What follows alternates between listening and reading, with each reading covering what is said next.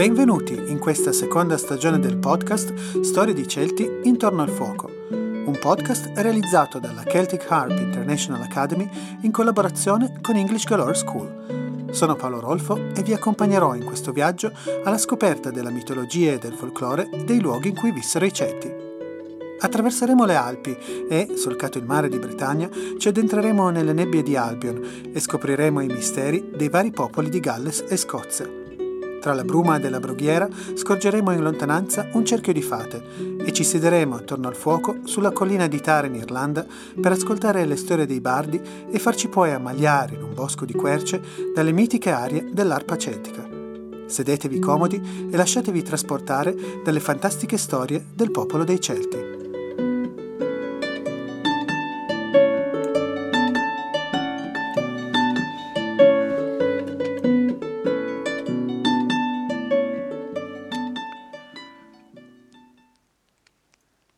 Storie di Puka, Masche e Sarvan.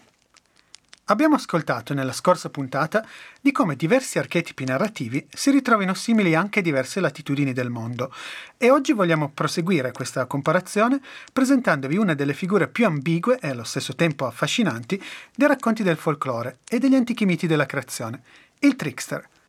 Trickster è una parola inglese che significa imbroglione ed è un termine poco presente nella narrativa, ma invece ampiamente utilizzato dagli antropologi che studiano i racconti del folklore e descrivono personaggi ricorrenti e modelli narrativi che si riscontrano in diverse parti del mondo.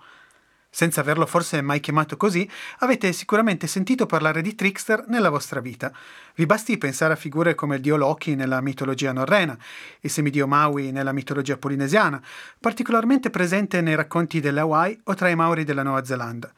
Pensate ad esempio al dio Hermes della mitologia greca o a figure come il ragno Anansi nei racconti africani, la volpe a nove code giapponese Kitsune, il coyote o il corvo nei racconti dei nativi del Nord America o a personaggi del folklore irlandese come il lepricano o il puka. Ecco, tutti loro sono esempi di trickster. Proprio perché presente così diverse latitudini del mondo e in così tanti racconti di culture diverse, possiamo affermare che il trickster è un archetipo narrativo e analizzando le storie possiamo raggruppare le sue caratteristiche principali che si ripetono poi in una molteplicità di racconti. Il trickster è sempre un co-creatore, non crea, ma co-crea, partecipando insieme alle divinità alla creazione del mondo e mettendoci, diciamo, il suo tocco personale. Pensiamo a Maui che nei miti delle Hawaii pesca le isole del mare con il suo amo o rallenta il corso del sole, tutti elementi già esistenti nel mondo ma che vengono plasmati da lui. Proprio per questo lo possiamo definire un demiurgo che rielabora la materia esistente, a volte a suo vantaggio e altre volte per finire nei guai suo malgrado. Pensiamo ad esempio alle tante vicissitudini di Coyote tra i nativi americani. E poi un trasgressore di regole, un portatore del caos che subentra in una storia per ribaltare l'ordine precostituito delle cose. Pensiamo ad esempio ai vari scherzi, a volte mortali, di Loki nella mitologia norrena. È profondamente amorale, poiché spesso non è né buono né malvagio, e poi è un negoziatore tra il mondo dei vivi e il mondo dei morti, proprio perché ha la capacità di muoversi tra i due diversi piani, a volte agendo come psicopompo, quindi come condottiero delle anime nell'aldilà, e altre come mediatore tra divinità dell'oltretomba ed esseri mortali. Scopriamo poi in molti racconti come sia un aiutante ma anche un sabotatore degli uomini. Spesso è artefice di guai, ma può anche rivelarsi un collaboratore essenziale che risolve una situazione che sarebbe finita male se non fosse stato per il suo aiuto provvidenziale. Infine, una caratteristica importantissima, è un mutaforma e riesce a cambiare le sue fattezze muovendosi tra forme animali e umane può cambiare il suo genere, insomma è un maestro dell'inganno e della trasformazione. La domanda che vi starete facendo per ora è ma perché abbiamo scelto di parlare di trickster? Prima o poi si incontra la figura del trickster in qualsiasi mitologia. La figura dell'imbroglione divino, questo è un termine coniato da Jung quando studiò questo personaggio, è un archetipo di un numero elevato di narrazioni antiche, e la mitologia celtica non è da meno. Innumerevoli personaggi con queste caratteristiche costellano le storie di Bretagna, Galles, Inghilterra, Scozia e Irlanda, per non parlare di quanto accade al di là delle Alpi. Infatti, per quanto riguarda il folklore piemontese, la figura del trickster, fortemente connotata da un sostrato celtico, è rappresentata dalle masche, i sarvan e i sarvanot. E proprio in questa puntata vogliamo creare, mediante questa affascinante figura poliedrica, un filo conduttore tra il folklore d'Irlanda e il folklore del Piemonte, la terra d'origine di storie di Celti intorno al fuoco. Nella puntata di oggi siamo in tre a raccontarvi di tanti trickster d'Irlanda e di Piemonte. Ecco che è tornata a trovarci Chiara Giordano, che è stata ospite della puntata di viaggio in Scozia tra miti e archeologia, l'ultimo episodio speciale della prima stagione del podcast. E si aggiunge al nostro gruppo di raccontastorie Anna Giordano, anche lei come noi, docente di inglese e studiosa e appassionata di folklore. Bentornata Chiara e benvenuta Anna. È un piacere avervi qui con noi. Ciao a tutti, è un piacere essere di nuovo qui. Grazie Paolo per l'accoglienza. Per me è un vero piacere essere parte di questo podcast. Iniziamo il nostro racconto sui trickster partendo dall'Irlanda, isola che di queste creature è particolarmente affollata. Avete già ascoltato nel nostro podcast in passato di alcuni esempi di trickster, in particolare di quando abbiamo parlato del lepricano, il folletto del folklore irlandese ormai associato alla festa di San Patrizio.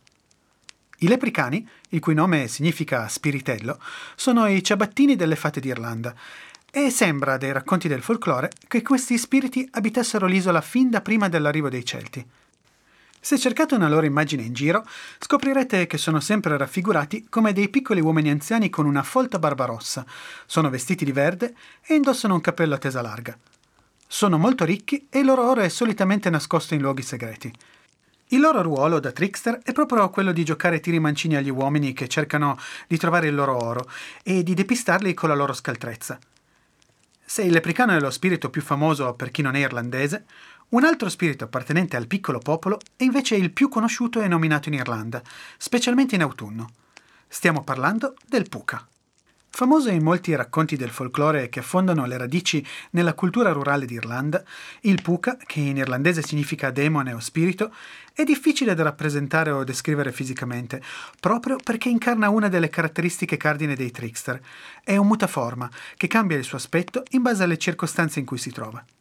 In alcune storie lo troviamo in forma di puledro, in altre è un cane nero, a volte un'aquila, in altre ancora nella forma forse lui più congeniale, quella di un caprone, e forse è per questo che il Puck ha questo nome, poiché Poc in irlandese significa proprio capra. Il suo nome si ritrova anche in alcuni toponimi irlandesi, come ad esempio una cascata tra le Wicklow Mountains dal nome di Pula Puck, il fosso del Puka, o una montagna nella contea di Fermana, chiamata il Picco del Cavallo Parlante. A lui è associato un periodo ben preciso, l'inizio dell'inverno, e non a caso il periodo di Samhain pullula di sue comparsate.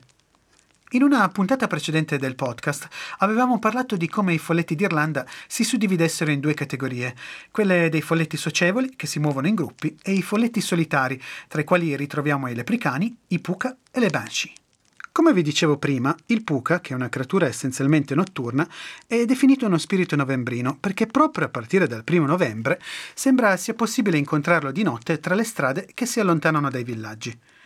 E sempre molto spesso lo troviamo protagonista di storie in cui si prende gioco di uomini o ragazzi ubriachi che, barcollando, rientrano verso casa nel profondo della notte.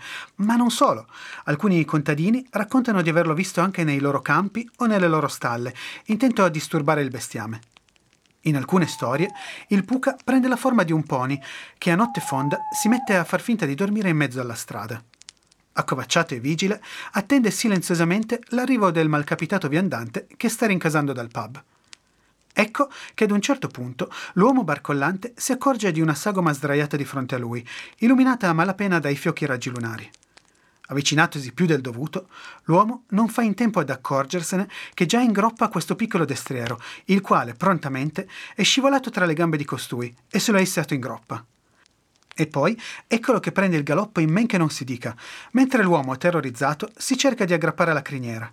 Il Puca corre tra i campi, le siepi e i cespugli, si inoltra nel bosco, sfrecciando tra gli alberi, non curante che il suo passeggero si stia ricevendo in faccia rami, pigne e fogliame. E se poi il Puca si sente particolarmente malandrino, ecco che si lancia tra i rovi, provocando tagli e graffi all'uomo che sta urlando e cercando di fermarlo. Può andare avanti così tutta una notte, fin quando il Puca, stanco del suo gioco, si ferma di colpo, facendo volare giù da una scarpata in mezzo alle spine l'uomo. E poi se ne va, nitrendo e agitando la sua criniera al vento. I racconti di queste corse selvagge sono innumerevoli, ma anche le visite alle stalle non sono da meno, e sono anzi così comuni da diventare materia di giornali locali. Certo è che tra i fumi dell'alcol e la corsa sfrenata, al mattino le vittime del Puca non ricordano mai che cosa gli sia accaduto. Si racconta poi che solo un uomo sia mai stato in grado di domare un puca, e stiamo parlando del leggendario alto re d'Irlanda, Brian Boru, che sembra proprio fosse riuscito a cavalcare la creatura, perché aveva precedentemente fatto una briglia con tre crini della coda del puca. Brian Boru era rimasto sulla schiena del puca così a lungo da riuscire a domarlo e, una volta piegato alla sua volontà, riuscì a strappargli la promessa di non tormentare mai più i cristiani d'Irlanda o distruggere i loro campi e soprattutto di non attaccare mai più un irlandese, a meno che questi non fosse sobrio. Ecco forse spiegato come mai gli uomini ubriachi di ritorno dal pub sono una preda così ambita per questo spirito burlone. Il puca è una creatura duale, capace di malefatte e tiri mancini, ma anche di fare del bene, e queste due caratteristiche a volte non sono così nette. Non possiamo definirlo uno spirito malvagio, ma è sicuramente abile negli scherzi e si diletta nel creare scompiglio o spaventare chi incontra. È propriamente un essere particolarmente caotico. A seconda dei racconti, il puca distrugge i campi e le proprietà degli abitanti di un villaggio, in altri invece li aiuta. Insomma, un vero portatore del caos. Molti dei racconti sul Puca sono versioni settecentesche e ottocentesche di resoconti contadini e tra queste narrazioni spesso ritroviamo un sapere popolare nascosto tra le fronde di un racconto che a prima vista vorrebbe essere solamente di intrattenimento. Si ritrova sovente l'ammonizione, spesso da parte di mamme e nonne verso i piccoli della famiglia, a non soffermarsi sulla via del ritorno a casa, davanti a cespugli con ancora bacche sui rami, dopo il 2 di novembre. Gli adulti raccontavano ai bambini che dopo il primo di novembre era passato il puca, che aveva toccato le bacche e le aveva avvelenate, e quindi era proibito mangiarle. Questo aneddoto funzionava come un racconto cautelativo, di prudenza, per evitare che i bambini mangiassero frutti ormai marci ancora presenti sulle piante. Sempre connesso al tema dei racconti con un intento educativo, vi è il profondo legame tra il puca e il mondo agricolo. Infatti si diceva che il Puca andasse in giro a distruggere i campi che dopo il primo di novembre non erano ancora stati raccolti. Ma anche qui intravediamo un'ulteriore storia educativa, dove si evince l'indicazione di assicurarsi di avere portato a termine tutti i lavori agricoli entro le scadenze come da calendario. Un'altra caratteristica del Puca, e questa proviene dagli scritti sul folklore di Douglas Hyde, è la facoltà di preveggenza. In alcune narrazioni, un destriero nero e possente si ergeva su di una collina del Leinster e con voce umana parlava a chi gli si avvicinava il primo di novembre. Chi lo interrogava riceveva profezie sul futuro e poi gli lasciava dei doni in cambio. Lo spirito, infatti, era famoso per essere dispensatore di consigli, spesso in forma enigmatica o di indovinelli.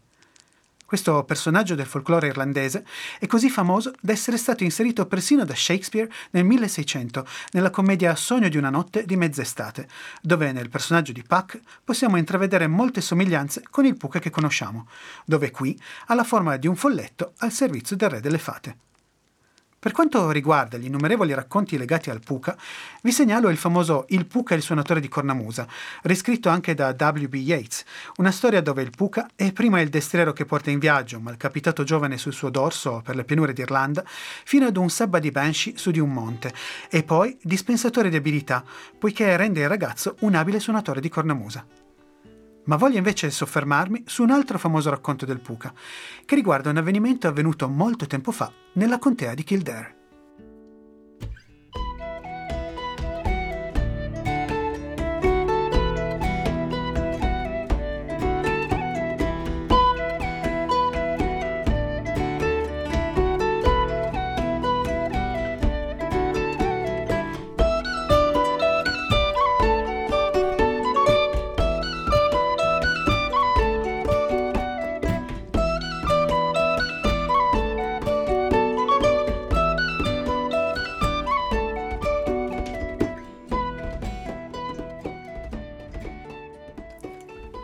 Una volta, in un'enorme casa che si trovava nella contea di Kildare, non troppo lontano da Dublino, viveva un ricco signore che spesso doveva assentarsi dalla sua magione per lavoro. Quando costui se ne andava via per delle settimane, i suoi domestici avevano il compito di tenere la casa in ordine. Ma si sa, quando il gatto non c'è, i topi ballano, e proprio loro, i domestici, battevano davvero la fiacca quando il loro titolare era via, e non poteva redarguirli. La cucina era spesso in malo stato e poco battuta dai domestici che ancor di più la notte cercavano di stare alla larga, perché sentivano provenire dal suo interno ogni sorta di rumore. Stoviglie che sferragliavano, pentole e coperchi che sbatacchiavano, piatti e tazze che cozzavano, insomma, sembrava che la stanza fosse teatro di un sabba di streghe e demoni, ragion per la quale era meglio non avvicinarsi. Una sera però i domestici rimasero nella cucina fino a tardi a raccontarsi storie di paura e se ne andarono solo a notte fonda. Era così tardi che uno dei ragazzi non si era reso conto che i suoi compagni se ne erano andati, perché si era addormentato nel bel mezzo di una storia, coccolato dal calduccio del camino dove le castagne arrostivano sul fuoco. Tutti erano ormai andati a letto e il nostro ragazzo, che si chiamava Thomas, si era finalmente destato da alcuni rumori. Si stropicciò gli occhi e cercò di mettere a fuoco la porta di fronte a sé, che emetteva un continuo cigolio come se ci fosse un andirivieni di qualcuno. Poi vide che di fronte a sé, vicino al fuoco, c'era un grosso asino che borbottava da solo. Poffarbacco! Hanno lasciato un gran bel disordine qua. Diamoci una mossa, disse ad alta voce. Thomas sentì i brividi di paura corrergli lungo la schiena e sgranò gli occhi pieno di terrore. Quello non è un asino, pensò. Quello è sicuramente un puca e ora mi farà fuori. Continuava a guardare l'animale con la paura in corpo, ma il puca sembrava non dargli retta. Preso com'era a riempire i catini d'acqua dall'acquaio, passare scopettoni tenendo il manico tra i denti e mettendo via tazze e bicchieri nelle credenze. Il Puca lavò meticolosamente tutti i piatti e le stoviglie e rese il pavimento splendente. Poi, una volta che il fuoco che aveva riattizzato per poter usare l'acqua calda si stava nuovamente spegnendo, se ne andò dalla porta. Thomas era rimasto a guardare il Puca che aveva lavorato come un dannato, senza mai fermarsi per due ore buone, e ora poté finalmente tirare un sospiro di sollievo.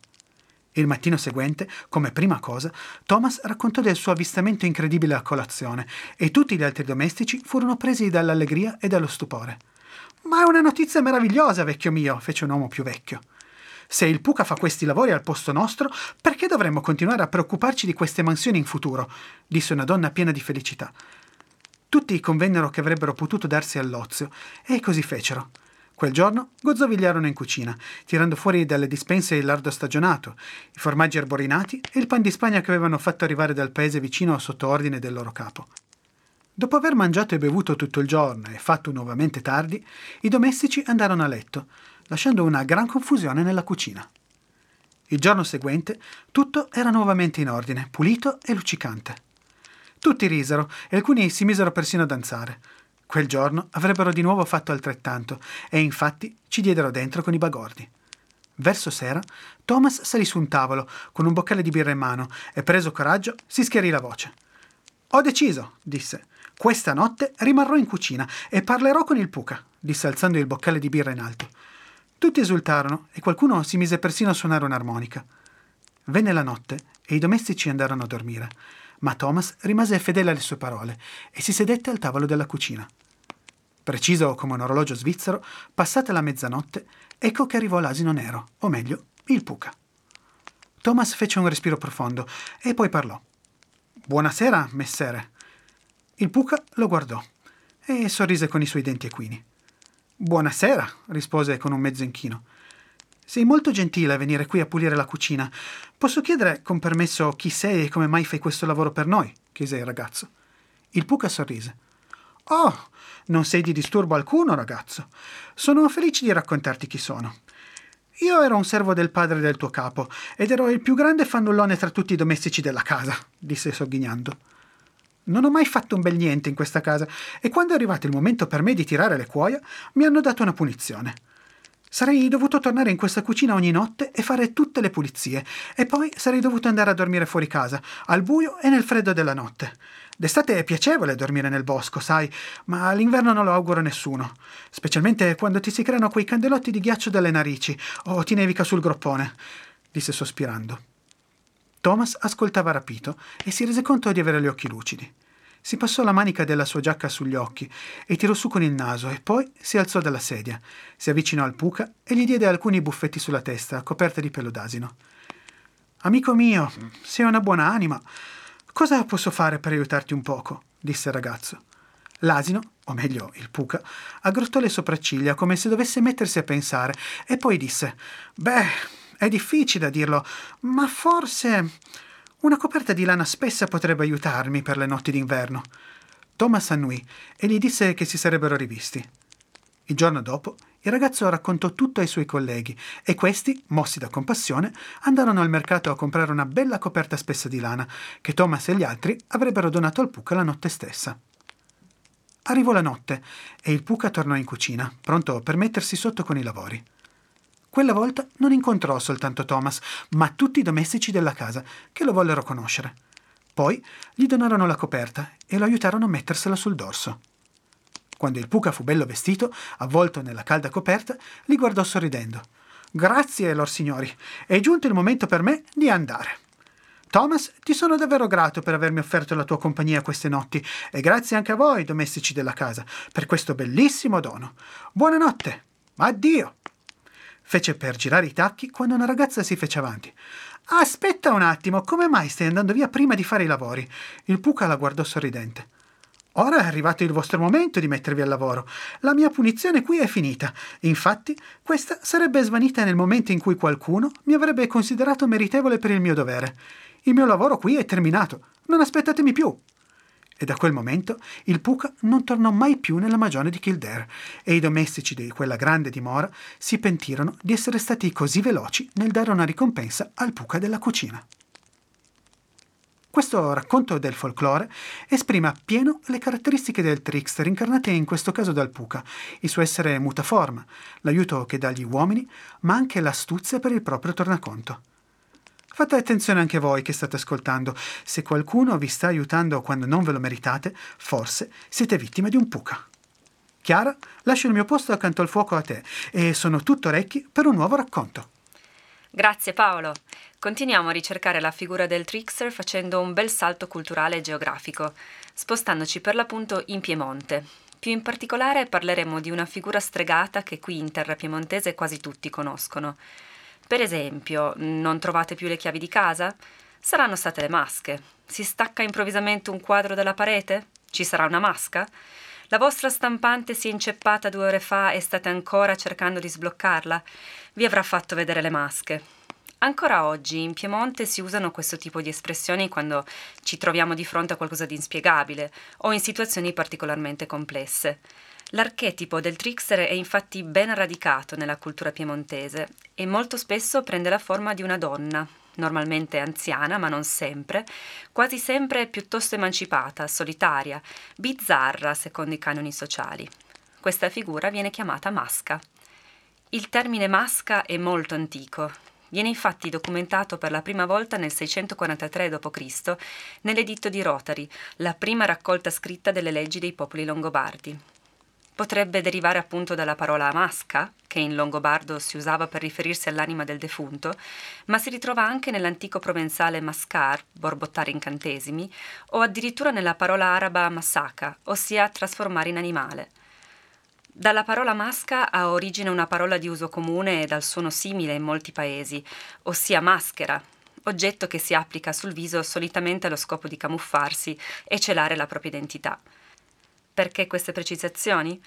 Avete indovinato, la caratteristica principale della masca era proprio la sua abilità di trasformarsi in piante, animali o cose, di solito per procurare problemi agli sventurati che si imbattevano in lei, ma non sempre. A volte le masche si limitavano infatti a fare dispetti o scherzi innocui semplicemente per il gusto di portare del caos, anche se molto più spesso intervenivano per vendicarsi di qualcuno che le aveva trattate male, e quindi era consigliato ingraziarsene con piccoli doni e eventualmente rivolgersi a guaritori o settimini per liberarsi del loro maleficio. I racconti popolari pululano di episodi in cui si smaschera la masca in questione, normalmente intervenendo con la violenza, così da riconoscerla dopo la sua metamorfosi, grazie alle conseguenze di tali metodi violenti. Il termine masca è entrato nella toponomastica di molti luoghi in Piemonte, Infatti è molto comune sentire parlare di massi chiamati pere di masche, con le impronte lasciate dalle masche sulla roccia, di ca di masche, dimore in cui si sentivano strani e inspiegabili rumori, o di balò di masche, in cui esse erano solite ritrovarsi a determinati giorni della settimana a danzare. Vicino a Boves, in provincia di Cuneo, si può addirittura trovare un maschè, un agrifoglieto, ossia un luogo in cui l'agrifoglio, la pianta prediletta delle masche, cresce spontaneo. In questo caso addirittura il nome della pianta nel dialetto locale deriva dalla parola masca. Non si diventava masca per caso, si narrava infatti che prima di poter morire la masca dovesse trasmettere i suoi poteri a un'altra persona, semplicemente toccandola, altrimenti non sarebbe riuscita ad abbandonare la vita terrena e avrebbe sofferto enormemente.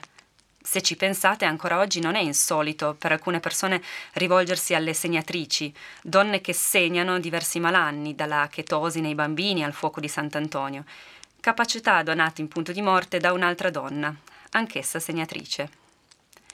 Nella società prevalentemente rurale in cui si svilupparono i racconti che le vedevano come protagoniste, le masche erano solitamente responsabili del cattivo tempo, della siccità, era colpa loro se le vacche non producevano latte, se c'erano screzi tra nuora e suocera.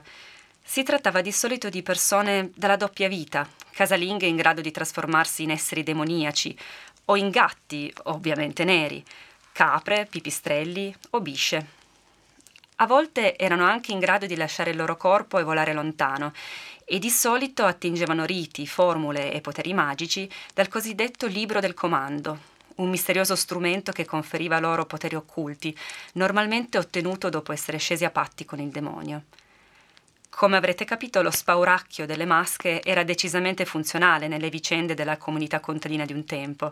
Pensare a questi esseri magici che soprattutto di notte si riunivano per danzare e compiere misteriosi riti, sovvertendo l'ordine sociale o fungendo da ponte con l'oltremondo, soprattutto nella notte di ogni santi, era sicuramente un ottimo espediente per spiegare qualsiasi concetto che andava al di là della conoscenza umana ma come dicevamo era spesso un modo di emarginare e classificare il diverso. Le masche erano in realtà guaritrici, donne che vivevano sole, conoscitrici di erbe e di rimedi medicinali, a cui spesso le persone si rivolgevano in cerca di aiuto, ma che comunque temevano perché al di fuori delle righe, colpevoli di non portare la maschera normalmente destinata dalla società alla donna. Le masche erano addirittura ritenute responsabili delle malattie dei bambini. A volte infatti era consigliato far bollire gli abiti del bimbo infermo così da liberarlo dal maleficio e smascherare la masca, scusate per il gioco di parole, dato che l'indomani le conseguenze dell'azione di bollitura sarebbero probabilmente apparse sulla pelle della donna responsabile. Ma come dicevo, non tutte le masche erano necessariamente esseri meschini. Spesso si tramutavano in caproni o in gatti neri, sì, ma non solo. E questo è il caso della masca parpaia, la cosiddetta masca farfalla.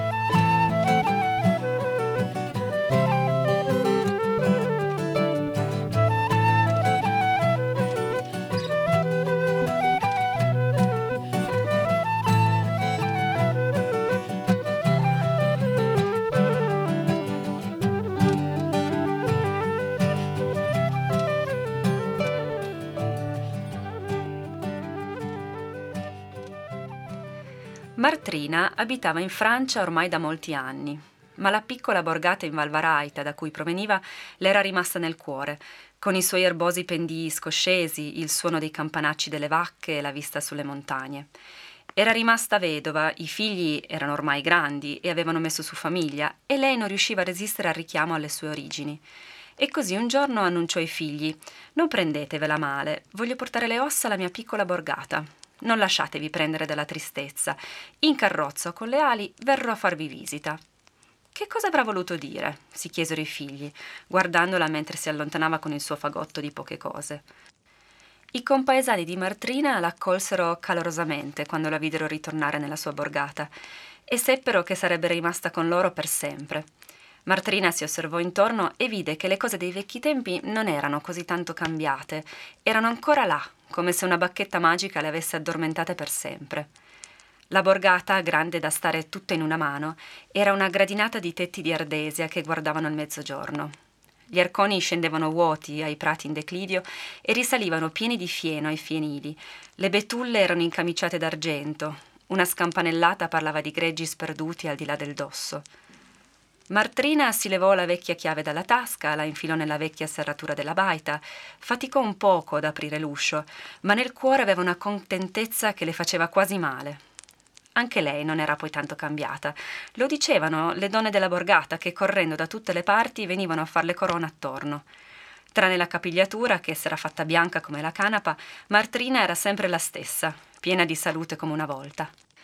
Con il gruzzolo che aveva accantonato in Francia, Martrina fece presto a rifornirsi la casa di galline e di capre, e quei quattro lenzuoli di terra che erano diventati un deserto presto si convertirono in un orto di patate, di fagioli, di insalata, un seminato a canapa e un tratto di prato per il fieno.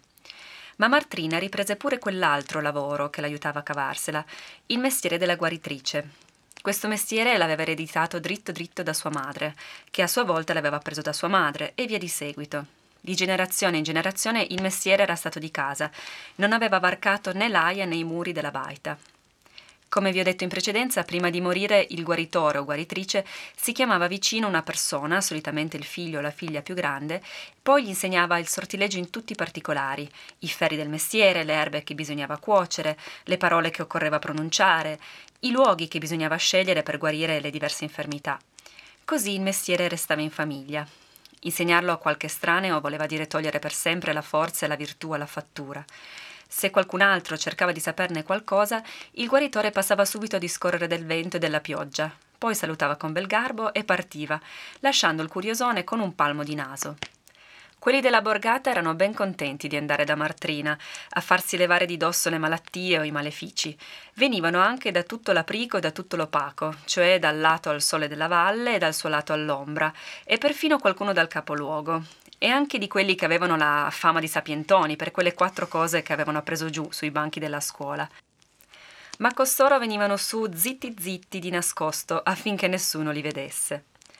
Martrina in cucina o sull'aia o su di un incrocio tra due sentieri pronunciava alcune parole, chiedeva al male da dove venisse, si metteva a fare dei segni con qualche oggetto che si era portata appresso. Quattro sassolini di quel torrente ghiaioso, grasso di porco, foglie di rovo, e tirava avanti a bofonchiare le sue parole magiche sui mali degli ammalati. In quegli istanti di guaritura una forza di magia invadeva le mani e il volto di Martrina. Alla fine soffiava tre volte sul male e che fosse eritema, che fosse slogatura, che fosse morso di vipera o altro, Martrina gli comandava di uscire fuori dal corpo e di andarsene lontano. Il malato, ora guarito, lasciava a Martrina un paio di polli, una dozzina d'uova o un chilo di zucchero o due etti di caffè, poi ripartiva con un pacchetto d'erbe secche da far decotti. Un giorno si scoprì che Martrina non era solo una guaritrice, ma aveva anche un altro potere. Quel giorno d'agosto, dopo pranzo, la gente della borgata era tutta nei prati in declivio, ad ammucchiare il fieno appena tagliato. Ma il sole picchiava così forte che i montanari erano tutti seduti all'ombra di una fila di frassini, che accompagnava un ruscello e un sentiero.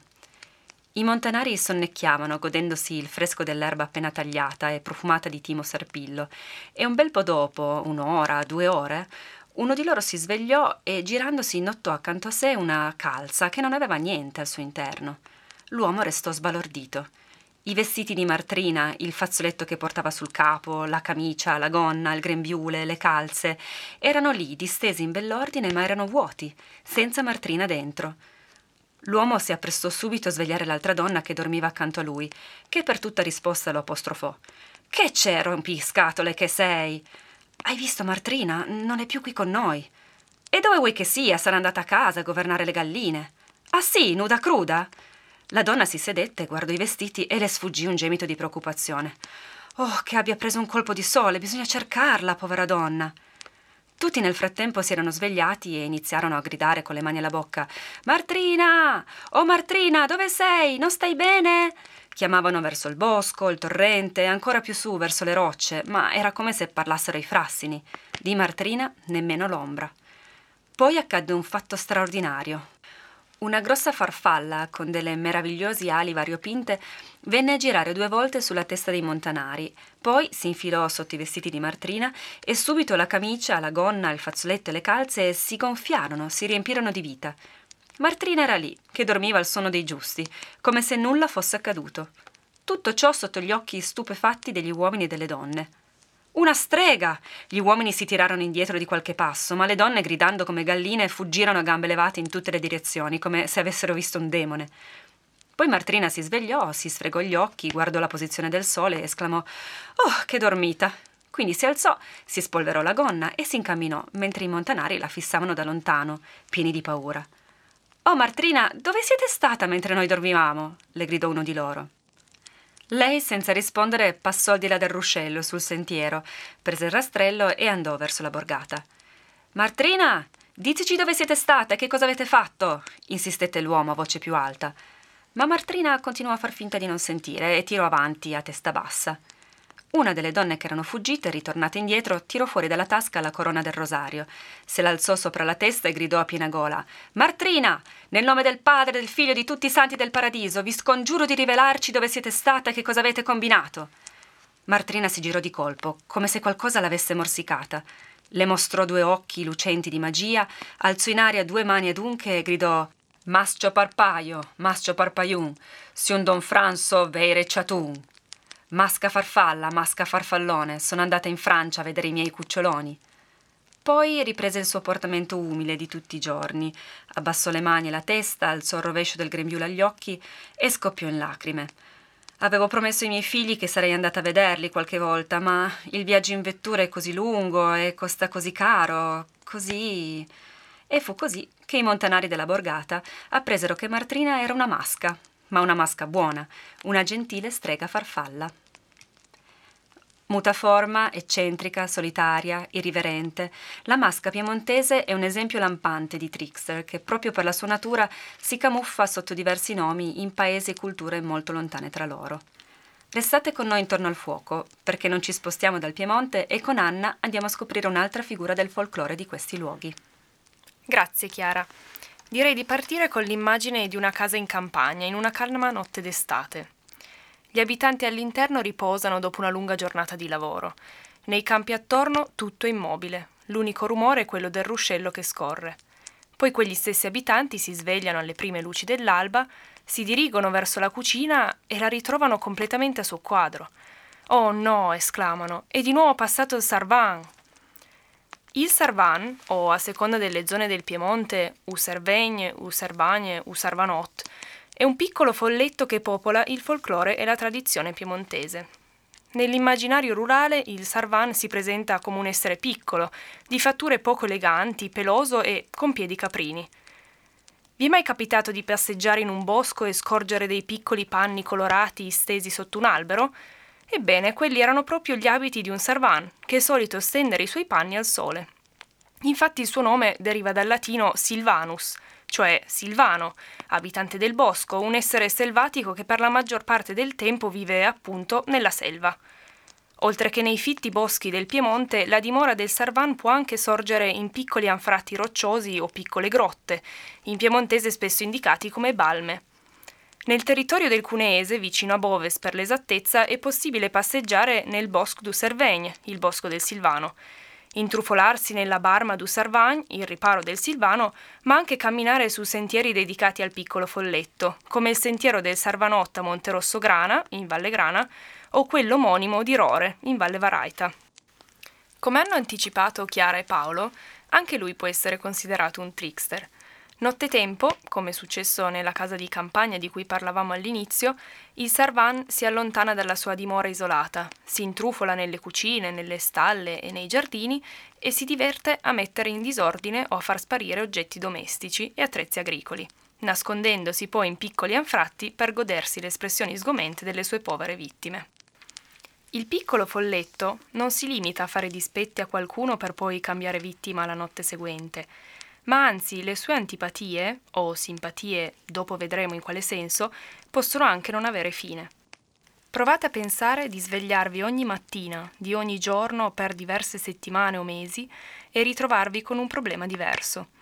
Il tridente per girare il fieno non si trova, il caffè ha un gusto terribile perché lo zucchero è stato sostituito con il sale, le mucche nella stalla non sono più chete come la sera prima perché le loro code sono intrecciate o come viene testimoniato in alcune storie, il proprio neonato non è più nella sua culla e al suo posto dorme beato un cucciolo di folletto. Esatto, proprio come un'altra figura del folklore europeo, quella del changeling, un folletto che è stato scambiato nella culla con un neonato umano più sano e più bello. Nel caso di continue antipatie e dispetti da parte del Sarvan, L'unico modo per allontanarlo è quello di beffarlo, cioè quello di rivelarsi più scaltri di lui, facendola adirare e offendendolo. Così facendo, tutto ciò che è stato messo a soqquadro dal folletto dispettoso sarebbe tornato al suo posto iniziale. Insomma, è solamente fingendo che i suoi dispetti non siano altro che migliorie e aiuti per gli abitanti della casa che il servan, spazientito e offeso, avrebbe cambiato vittima. La figura del folletto dispettoso, molto simile, come ha raccontato Paolo, a quella del puca irlandese, è infatti la protagonista di svariate storie, leggende e fiabe della tradizione piemontese.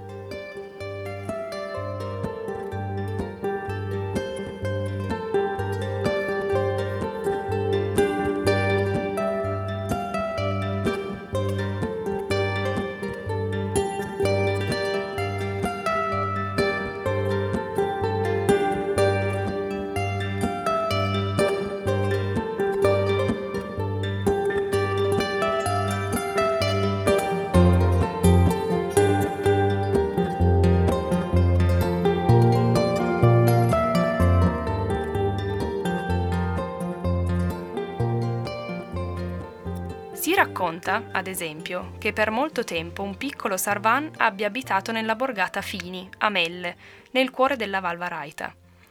Il folletto seguiva in particolare tutte le attività di un contadino. Era con lui in cucina, nella stalla, sul fienile, nei campi e addirittura nel pozzo. Spazientito, un giorno il contadino gli versò addosso un secchio d'acqua, minacciandolo di andarsene immediatamente dalla sua casa. Per tutta risposta, il Sarvan si impegnò ancora di più a dargli fastidio. Gli attrezzi agricoli sparirono ad uno ad uno, i fili sul telaio si aggrovigliarono tra loro e perfino la panna del latte per fare il burro spariva in un batter d'occhio. Il contadino allora, ricordandosi ciò che dicevano sempre gli anziani saggi della borgata, decise di non arrabbiarsi più per quelle marachelle, ma anzi di far finta di nulla To, avevo proprio bisogno di riposarmi un poco, esclama il contadino dopo essere scivolato sull'acqua rovesciata per terra, ed ecco che, poco dopo, la pozza d'acqua era asciutta. Finalmente, ora che manca quella tegola del tetto, il fumo se ne può andare dalla mia cucina, commentava di fronte alla faccia sconcertata del Sarvan, che poco dopo si adoperava per rimettere la tegola al suo posto. E quando un giorno il Sarvan fece trovare la mula Garita sul tetto di paglia della sua povera vittima, a questo non restò che mantenere la pazienza e dire a gran voce Brava Garita, hai scelto il posto migliore per mangiare, mi risparmi anche la fatica di portarti il fieno. Sconcertato, il Sarvan capì che i suoi scherzi ormai non avrebbero più fatto arrabbiare il contadino e dopo aver rimesso la mula nella stalla, sparì nel bosco senza più farsi vedere in quella casa. Come anticipato però, nella tradizione folcloristica piemontese non tutti i Sarvan sono meschini e dispettosi. Il loro nome richiama infatti anche la parola piemontese servant, cioè servo, aiutante. Da abitante del bosco, il piccolo folletto spesso cambia la sua vita, avvicinandosi al mondo degli umani, alle campagne e ai piccoli villaggi. Qui, in uno scambio equo, insegna i segreti della natura selvaggia agli uomini e alle donne, e loro, in cambio, insegnano a lui l'addomesticamento degli animali o come funzionano i cicli della semina. Non è raro infatti vedere mucche o pecore pascolare apparentemente allo stato brado. Ebbene, in realtà chi tiene loro lontane da pericoli e smarrimenti è proprio un sarvan nelle vesti di pastore. Possiamo dunque affermare che il sarvan rientra, oltre che nella categoria dei trickster, anche in quella dell'uomo selvaggio, cioè una figura che, pur vivendo fuori dalla civiltà umana, vi entra in contatto e, se ben accolto, può aiutarne lo sviluppo. I due si differenziano sicuramente nella statura, infatti mentre il primo viene spesso raffigurato come un grande possente uomo ricoperto da vegetazione, il folletto del bosco è talmente piccolo che la sua unica paura è quella del vento. Anche solo una piccola brezza di vento mette in fuga Sarvan, costretto a ripararsi in una delle sue balme per non volare via. La sua fobia per il vento è testimoniata anche da un proverbio piemontese a lui attribuito. Cura pieu, pieu, cura fioca, fioca, cura favant, fa bruttamp. Quando piove, piove, quando nevica, nevica e quando fa vento, fa brutto tempo. Potremmo allora dire che, in quanto a fisionomia e carattere suscettibile, il Sarvan assomigli più al brownie scozzese, Uno spirito del focolare, un folletto dal carattere inclina all'offendersi che spesso svolge anche mansioni domestiche nelle abitazioni degli umani. Per mandarlo via dalla propria casa bisogna regalare al brownie un qualsiasi capo d'abbigliamento. In tal modo se ne andrà per sempre rifiutandosi di lavorare per quella famiglia. Non vi viene in mente nulla? Provate a pensare agli elfi domestici della saga di Harry Potter. Grazie mille Chiara e Anna per i vostri racconti. È proprio vero che esistono molte somiglianze tra creature del folklore irlandese e in questo caso del folklore piemontese, a riprova del fatto che esiste questo sostrato celtico in comune. Grazie per averci ascoltato e se vi capita di fare una passeggiata nei boschi, ricordate che non siete soli. Che sia il Puca, una masca o un Sarvanot, è sicuro che un abitante del piccolo popolo è sempre tra di noi. Storie di Celti intorno al fuoco è un podcast scritto e diretto da Paolo Rolfo. È prodotto dalla Celtic Harp International Academy e accompagnato dalle musiche di Elisa Petrocelli, Celtic Strings e Adriano Saggineto. Il sound editing e la post-produzione sono di Valentino Barbareschi.